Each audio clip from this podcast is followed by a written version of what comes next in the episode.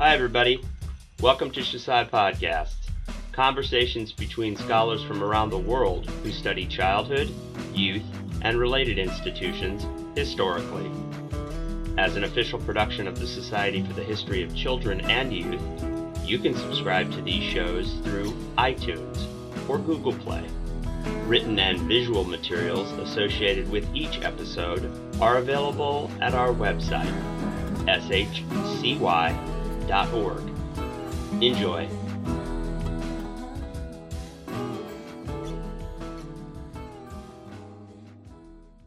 Martinez. I'm a professor of anthropology and the honors program coordinator at Holyoke Community College. And I am here interviewing Naomi Lesley, author of Fictions of Integra- Integration American Children's Literature and the Legacies of Brown versus the Board of Education. Thank you.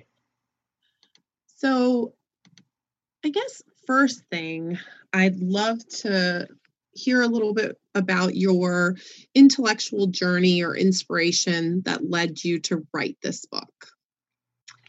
So it was sort of a long journey, um, and it came out of a few different strands of questioning coming together. Um, it actually, in some ways, came first out of my interest in utopian education, which I was uh, researching and pursuing um, as I was doing my PhD for one of my field exams.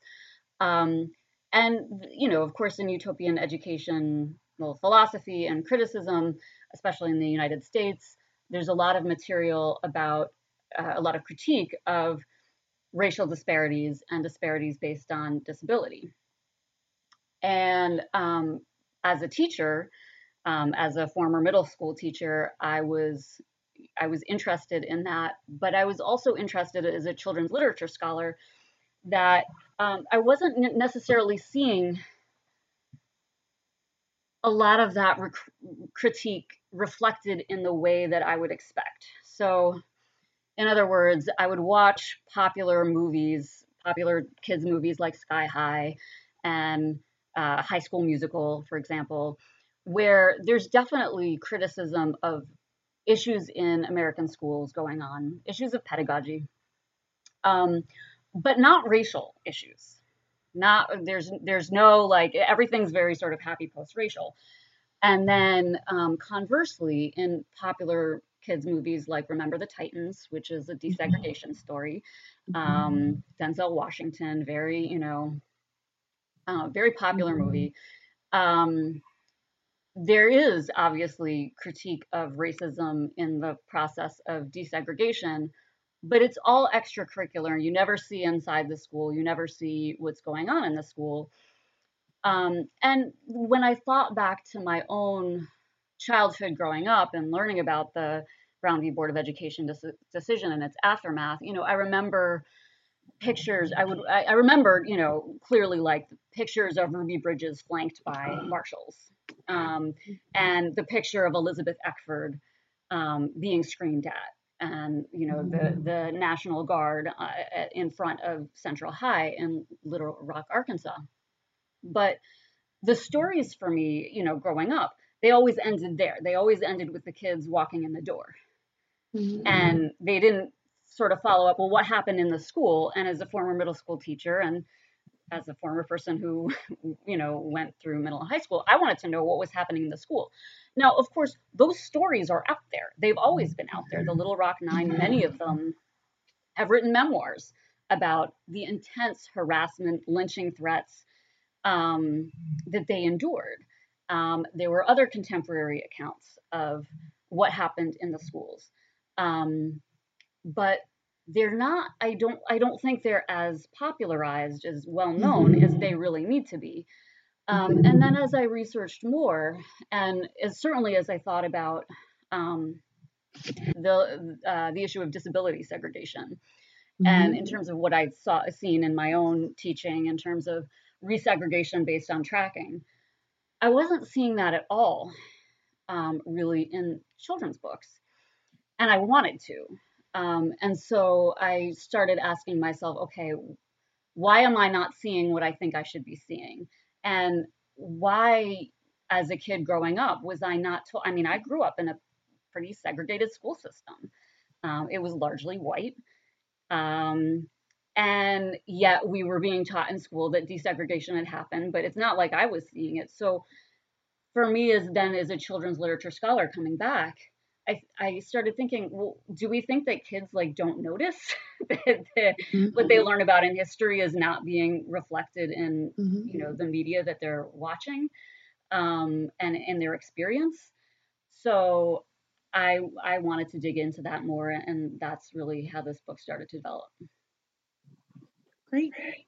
Um, actually, since you mentioned sort of this idea of um, you noticing and you know other people are people not noticing um, i found it really interesting in the introduction that you talk about sort of having a conversation with your roommate regarding the institutional racial imbalances that you were seeing at this um, charter school that you were working at and you sort of pose the um, the question you know after telling the story um, about you know the student who sort of informs you that you and other teachers were um, called out as racist right um, by a student um, in conversation amongst themselves. You know you mentioned this idea of like you're noticing and obviously the students were also noticing. Why given that your your classroom was covering issues of segregation and um, other content that in, includes race and racism why is it that those conversations weren't happening in the classroom in the way that you you and the students seem to be observing? Can you speak to that a little bit? Why maybe you know teachers weren't making those conversations those contemporary conversations happen in the classroom i think I think there's a lot of terror and just huge discomfort about talking about racism um, among adults and certainly with kids. Um, it it remind you know it's there's sort of a terror. I mean, I see it with my students, right? Even that when you know when I assign articles or readings now that deal with racism, when we talk about, you know, issues of racism in the publishing system, that many students don't, you know, in their written responses, they don't want to say the word African American or Black because that seems, you know, or Latinx, like that seems racist. I can't even name, you know, the the group, and so it's there's this huge taboo. Um, I was at the time that that um, that incident took place. I was in my mid twenties. Um, mm-hmm. I was not a completely novice teacher, but neither was I a horrendously experienced teacher. Obviously, I was mm-hmm. only in my mid 20s. Um, and I wasn't trained enough. Most mm-hmm. of my colleagues were not trained enough. And not just that we weren't trained enough in pedagogy, which I don't think we were, most of us. I certainly was mm-hmm. not. Um, but we also weren't trained enough and we weren't uh, we didn't have practice just having conversations about race and what we saw um, mm-hmm. and overcoming that taboo and handling the discomfort both with ourselves because we mm-hmm. had not yet learned to i had not personally and it's entirely possible that other teachers that i taught with had learned to overcome that for themselves but i had not mm-hmm. um, i don't think my roommate had and um, certainly with our students, we hadn't learned to overcome that taboo. And that does take practice. And it takes being able mm-hmm. to like name things that make people really uncomfortable.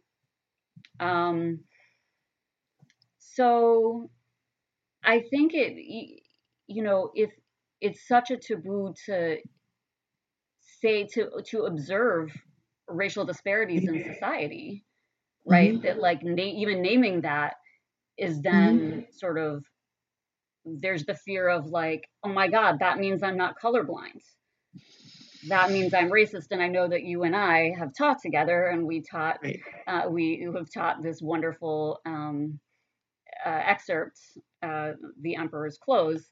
Mm-hmm. Um, about the myth of colorblindness. Well, I hadn't read that article when I was teaching in my mid 20s. Um, and so you know that that now that that taboo is now something that I try to consciously counter both within myself and it continues to be hard but and also with my students and to say out loud like look i get that you're feeling really uncomfortable about talking about this. And it's okay to feel uncomfortable. Right. Yeah yeah just i mean you know we've like you mentioned we've taught together. So you know it, it's sort of getting students to understand that all change is uncomfortable right? Um that discomfort doesn't mean that they're not safe that you know discomfort is it, it's uncomfortable for everybody when it's new when something's new but that we can learn from it.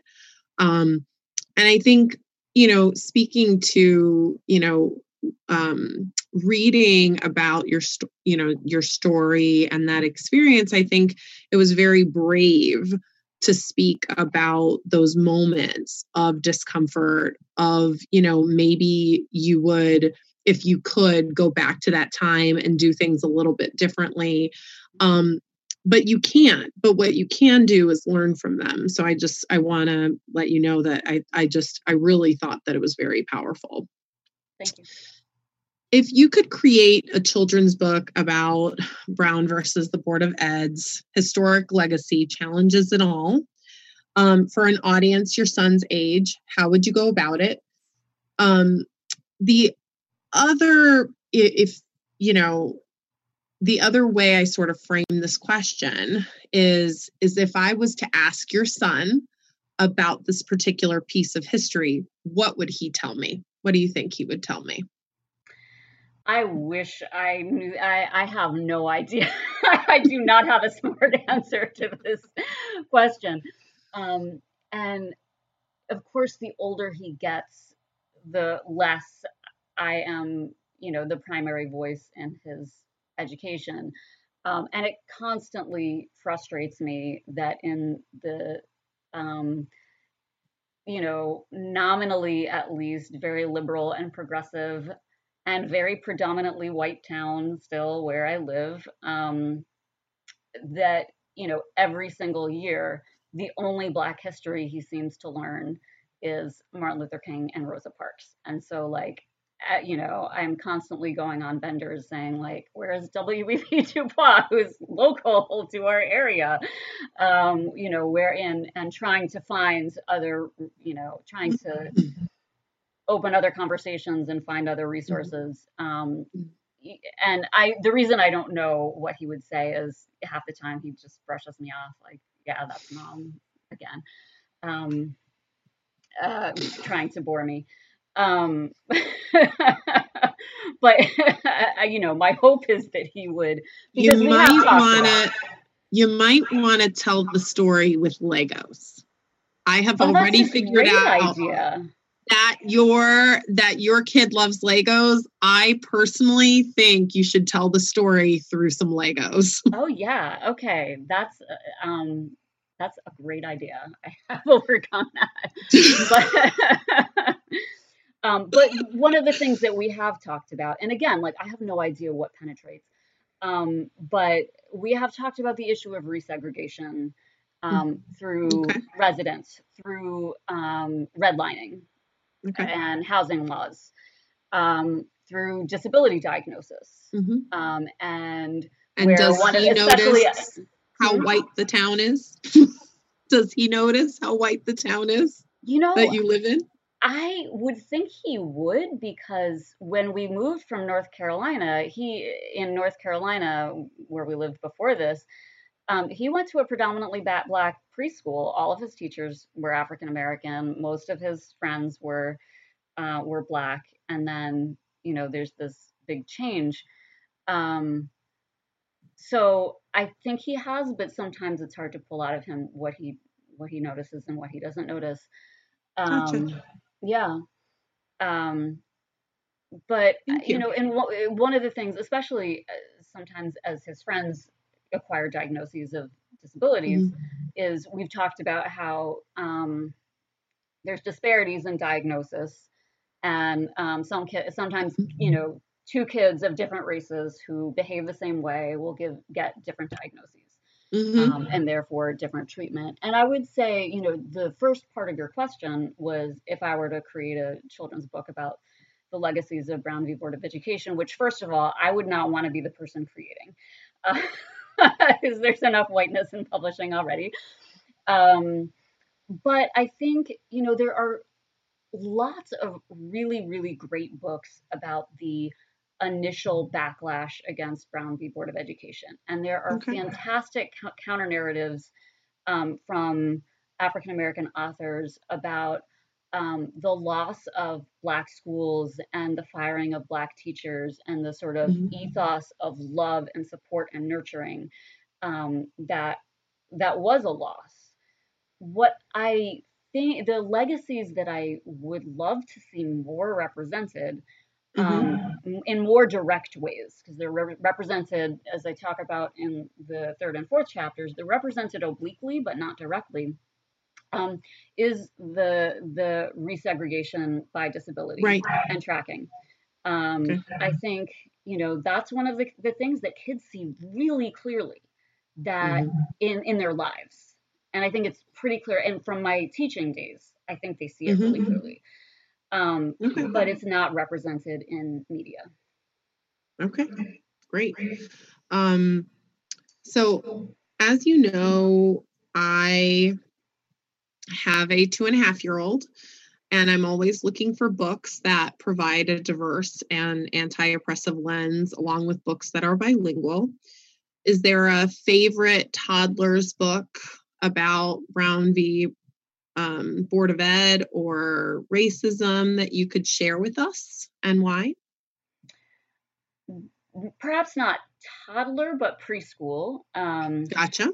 yeah, I think Ruby Bridges' own story, uh, her own um, photojournalism book of her experience, which just called Through My Eyes, um, is fantastic and um, good for sort of many ages of children. And I think it's really incredibly valuable to have her story as opposed to the stories told about her. Um, Mhm. um, Doreen Rappaport's The School is Not White um, is a good one that offers a little bit of a counter narrative. Like it doesn't sort of just have a simplistic happy ending.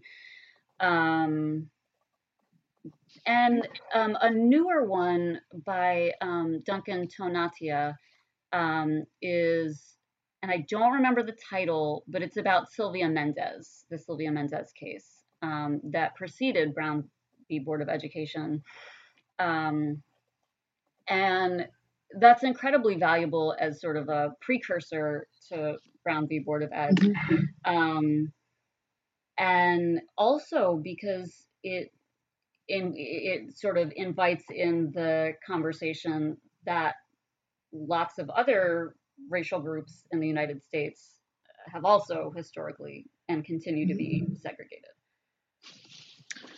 Thank you. so you brought up um, that there are, you know, other groups, whether it's Latinx or um, Asian American or Native American groups, um, that you know would complicate um, the integration narratives. Do you have any, you know, is is that sort of future research that you're thinking about for yourself? Um, are you collaborating with others on that as a potential future research?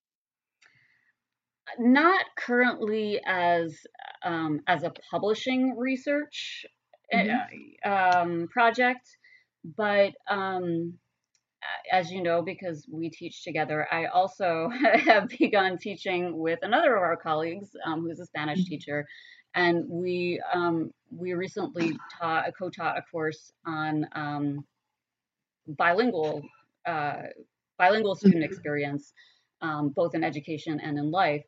And um, and so as part of preparing for that course, I did some really fascinating reading and research on um, the ongoing experience of language segregation, which yep.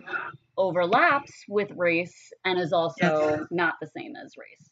And yes. I think that's a huge topic that I I'm increasingly very interested in, even though I'm not ready to pursue it for publishing. right. No rush, no rush. I'm just, you know, probing. Um so you mentioned this in your book and um I was wondering if you could share um, using an example. So, you talk a little bit about children's literature, like me, other media and art, both reproducing and um, uh, re- both reproducing sort of racist and oppressive ideologies and also countering, right? Creating counter narratives. And I was wondering if there's an example that you could share where um, a book might do one or both of these things, for example. Um, I feel like sometimes when we, you know, are watching, I was just having a conversation because Hamilton is now on Disney mm-hmm. Plus. And so having a conversation with a few people about sort of Hamilton and its potential impact, right? That there are a lot of people who really love Hamilton and are really interested in the way that hip hop and, you know, this mm-hmm. music genre, which is new to Broadway, right? And is being used, but that it reproduces a lot of the um, myths of the founding fathers as these, you know, amazing dudes. Um, so it's I'm I'm interested if you have sort of an example that you can share with us about how you can see children's lit in in one book. Maybe you see both of those pieces. I think in many of the books that uh, that I talk about in this monograph, you can definitely see both pieces. And two of my personal favorites, I, I think, do both of those. Um, and one of them that, um, when I've spoken to uh, other people about the book, th- this started from my dissertation. So when somebody in my mm-hmm. dissertation committee, you know, talked to me about the book, um, she was incredibly upset by this one example of Dorothy Sterling's novel Mary Jane, which was very like people, you know, decades after this book was uh, uh, featured in the Scholastic Book Club, um, mm-hmm. said that it really like influenced them. They loved it. They loved seeing, you know, that she she made sure an African American artist had created the cover with this sort of you know girl with a ponytail with their school books. Um, the cover mm-hmm. impacted them. This this book meant a lot to them. Um, and Dorothy Sterling herself. So the um, and this is a wonderful publication history. Um, and by wonderful, I mean really screwed up. Uh, that that I talk about in chapter one, where the year before Mary Jane was published, um, Dorothy Sterling and um, a photographer friend um, did a tour of the United the southern United States and schools that were mm-hmm. desegregating and spoke to a lot of students, did a photojournalism essay, and recorded bluntly when students were talking about being threatened with ice picks um, and having acid thrown on their clothing in school. Mm-hmm um, mm-hmm. and they published it. Mm-hmm. And it went out of print within a year because it was refused for it wasn't directly censored. Like no nobody openly said this makes the US look bad. Mm-hmm. But it was refused for the Informational Media Guarantee Program, which was a program that would um, basically allow um, allow books to be sold overseas um, mm-hmm. in a way that uh, in a way that wouldn't cost the publishers too much money. Um, okay. And so it was basically when when the export of that book was made not lucrative, then it went out of print. So she took a lot of the material. That how Mary Jane came about is she took a lot of the material from those interviews and she crafted this novel. But she created it for middle school. She cut out, you know, all of the direct violence. Um, I think the worst thing that happens directly physically to Mary Jane is she gets tripped in the the aisle. Um, and there's a bully mm-hmm. who says, you know, mean things to her. I mean, Mary Jane clearly goes through a lot of pain in this novel, but it also very clearly is cleaned up from the internet. Gotcha. And um, and it, it, it sort of follows this classic school school story narrative where she makes friends with one sympathetic white girl oh. who then sort of like through an extracurricular activity brings her into the fold of the school where she you know joins the science club and then potentially has you know other friends besides this little girl sally and dorothy sterling herself um, years after Mary Jane was published, in a speech, said that she had super mixed feelings about what she'd done with Mary Jane. Mm-hmm. That she did, you know, she felt on the one hand that kids needed to read this story, and if that's what it took to get it published, that's what she was going to do. And on the other hand, she's like, I knew this was completely unrealistic. I gave it this kind of happy ending where she gets to make friends with a white girl and maybe integrate into the life of the school. She's like, that was a total cop out. Um, and she knew it.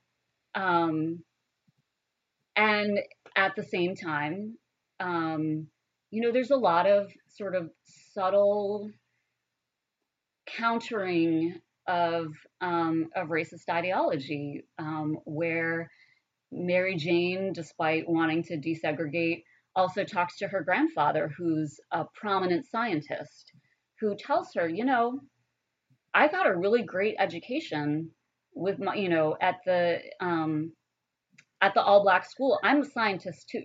Like that, mm-hmm. you don't have to go to the white community. Like by all means, go to the white community. We support you. We love you. You should be able to do this. But mm-hmm we have resources in the black community too mm-hmm. so those you know she she built in this counter narrative as well mm-hmm. into this heavily censored book i guess the question the, the question that popped into my head as as you were sharing a little bit about mary jane is um is the subtle counter narrative too subtle mm-hmm. for people. You know what I mean? So, like, the question becomes, you know, we are, you know, as scholars, we we dig into heck, I, I can't watch a, a TV program without thinking about all these issues, right? Um, and I'm trying to teach my kid how to do that, and she's two and a half. Mm-hmm. um, I can't watch Ariel, the the you know the mermaid oh yeah princess without being terrified and she loves it because my brother show you know wanted to show it to her and i was like oh gosh that was a mistake um that was his favorite musical when he was little uh or story when he was little um but it it's i guess the question is right how do we better ensure that when kids are reading they're really reading between the lines, which I think is what you're hinting at, right? That there's things in here that she waved in to tell a different story, right? While at the same time doing the repro- reproducing of some of the stereotypical um, white dominant, you know, white savior, because you could call that little kid that saved her right as mm-hmm. as a little white savior right? So we even are having sort of the white savior mentality in these books and so you know it, it, i guess it just bears the question like is the counter narrative sometimes too subtle? Yes my answer is unequivocally yes it often is and sometimes even when it's not what i find is you know when i it gets ignored teach a text it gets ignored um mm-hmm. so mm-hmm. yeah um not only is it too subtle in mary jane and mm-hmm. that's definitely the case um but um but i you know as as an English teacher, I'm constantly, and I'm and not just as an English teacher, I know because we've talked together that you know people in other disciplines like anthropology, uh, you know, fight this battle too, um, of uh, um, confirmation bias, right? Mm-hmm. That um, if you know in the United States, our kids are really drilled with this ideology of happy endings, mm-hmm. of rising above, a sort of surmounting obstacles, mm-hmm. um, of of overcoming, you know, through friendship, um, of racism being in the past. Yeah. Um, you know, I could keep going with a lot of these. right. And um, if that's what you want to see and what you expect to see, mm-hmm. right, you're gonna see it. Yeah. Um, thank you. Uh, so, as a Latina mom, as I mentioned, I have a two and a half year old daughter who is also light skinned. I've struggled to ensure that she has a diverse range of stories in English and in Spanish um, that I want her to have. And you have been extremely helpful um, with books and, um, you know, my own research, making sure that she sort of sees a diverse range when it comes to gender and, you know, is starting to understand, you know, things like love is love, you know, and that you can have two daddies or two mommies or you know someone who maybe identifies as a parent instead of a mommy or a daddy and um, so i'm just curious how has this research um, and writing this book influenced you as a white woman and as a white mom to a white little boy? Certainly it's influenced me eh, as a white woman um, to re revise, revisit mentally, um, and really deeply question my past learning through school, mm-hmm. my past behavior, um, both as a student and as a teacher, um, my current, you know, I, the things that I thought that I knew about my country's history, about my childhood, about my educational experiences, um,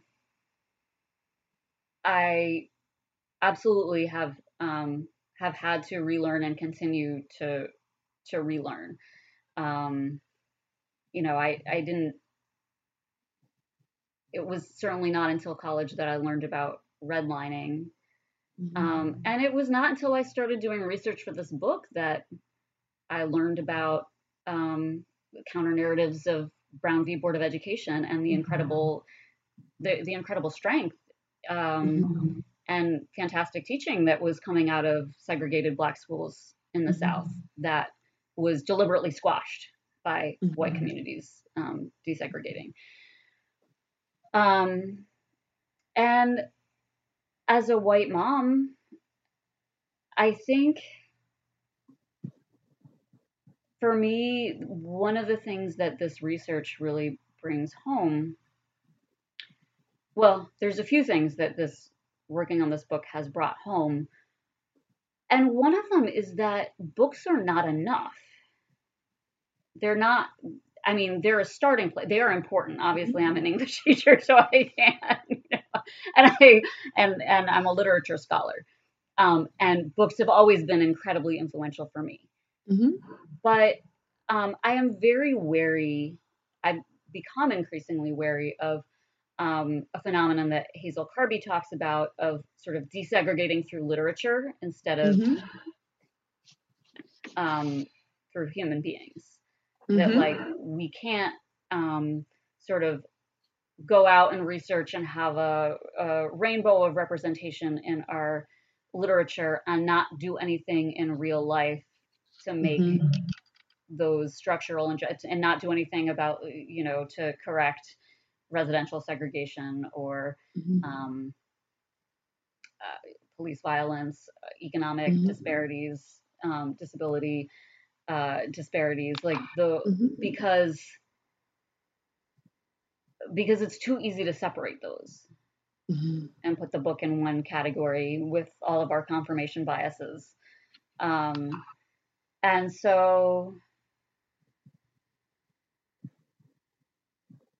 I, you know, I, I think it's hard, you know, as my son gets older and I, I have less influence over the, over him. I, I certainly think about modeling for him, like, hey, mm-hmm. you know, do you want to come to this protest with me? Do you want to help me make a sign? Do you want to like help me mm-hmm. send these postcards? Um, mm-hmm. But um, I also, you know, I am aware that he also at a certain point is going to have to come to it himself. I can't like Mhm. force him into it. And one of the things that this research also emphasized for me is the sort of simultaneous contradiction that not only is media not enough, but school is not Mhm. enough, right? Like we Mhm. can't like just sort of solve desegregation and in the schools and culturally relevant pedagogy in the schools and make the schools perfect and that will like make all of racism and injustice go away. That is not going to happen. Like that's it's just not enough. Um, Mhm. and I think it was incredibly powerful for me in this research to keep on reading, you know, the emphasis that Brown v. Mhm. Board of Education was just a strategy to an end goal.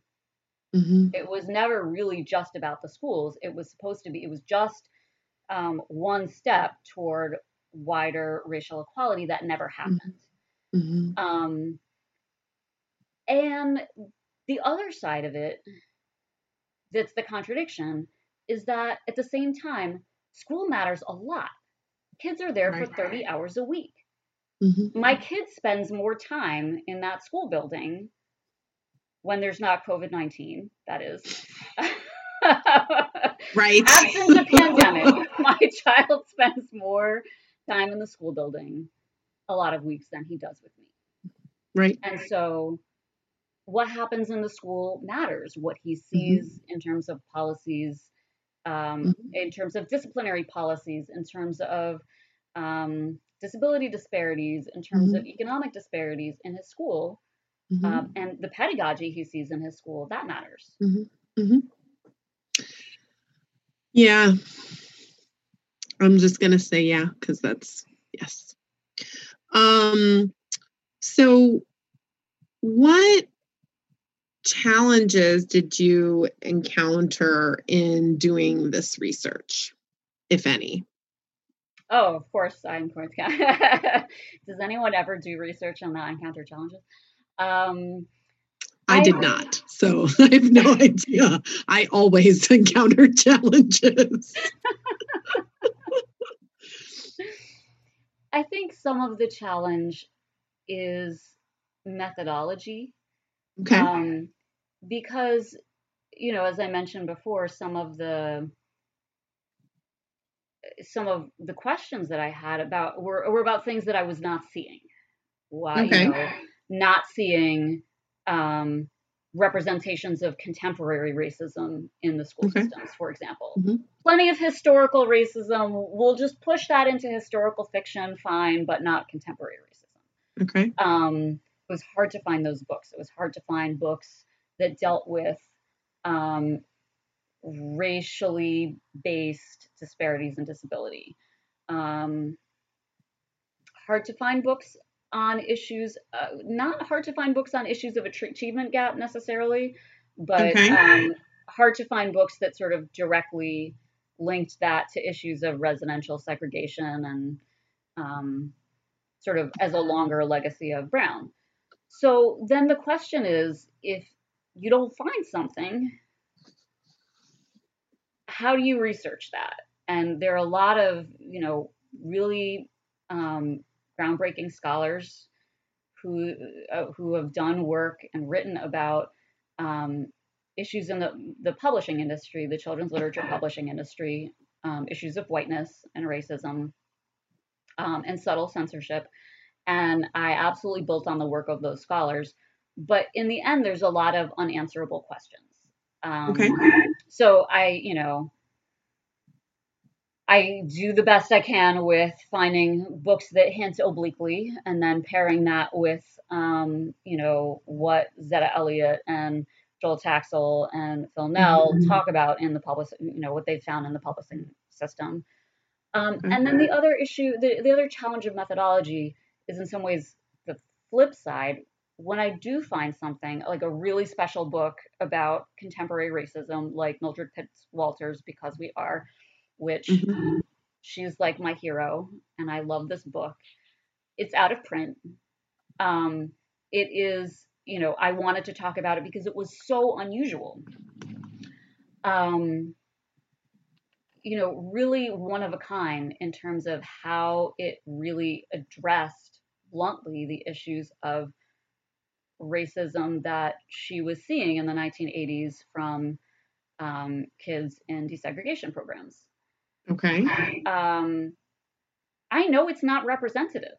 And so one of the things we talk about in, you know, in research is in terms of tracing legacies in children's literature is well, you know, what what stories are being told to children about the legacies of Brown v. Board of Education and this is an outlier.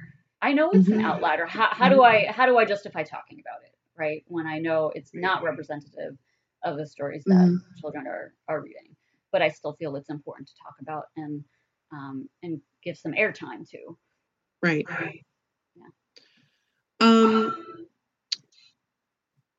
So tell us something about the contribution that you hope this book will make to children's literature, to overall sort of scholarship you know what what what do you want the legacy of of this to be? Well there's so much that has been written from so many different perspectives about brown v. Board of education. It is a very covered topic from the perspective of law um, and history and education but i hope that adults who are writing about Brown v. Board of Education and researching it will also come to regard children's literature as an archive that they can go to and learn from because I do think it's that in in sort of adults talking to other adults and working with the writing of other adults, right? Um, that what children, you know, even though these adults um, have paid attention to the experiences of children.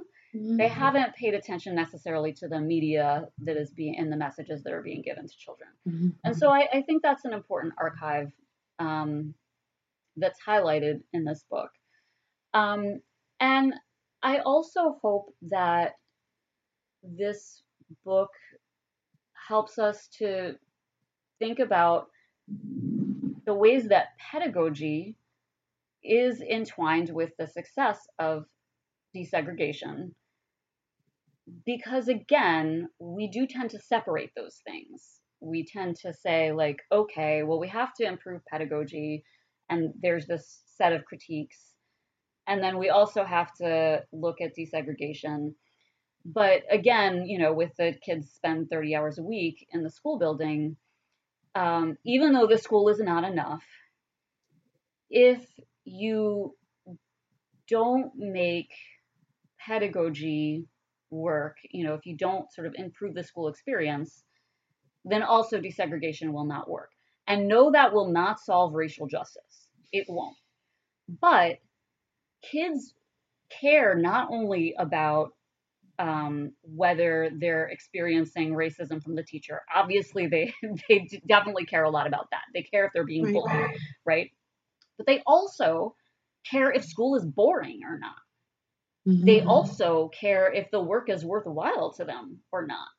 Right. They care if they're, uh, you know, they feel that school is a place where they can pursue their intellectual interests and have those mm-hmm. valued or not. Um, mm-hmm. And so I think that the what I try to do, one of the things I try to do in this book is to look at desegregation, school desegregation, along with what actually is going on in the school and what children really sort of want to get out of school. Mm-hmm. Because I don't think we should ignore that. Mm-hmm. Well, I have thoroughly enjoyed our conversation. Um, I want to thank you uh, for talking with me and also for writing this influential book. Thank you very much. Thank you so much for your time.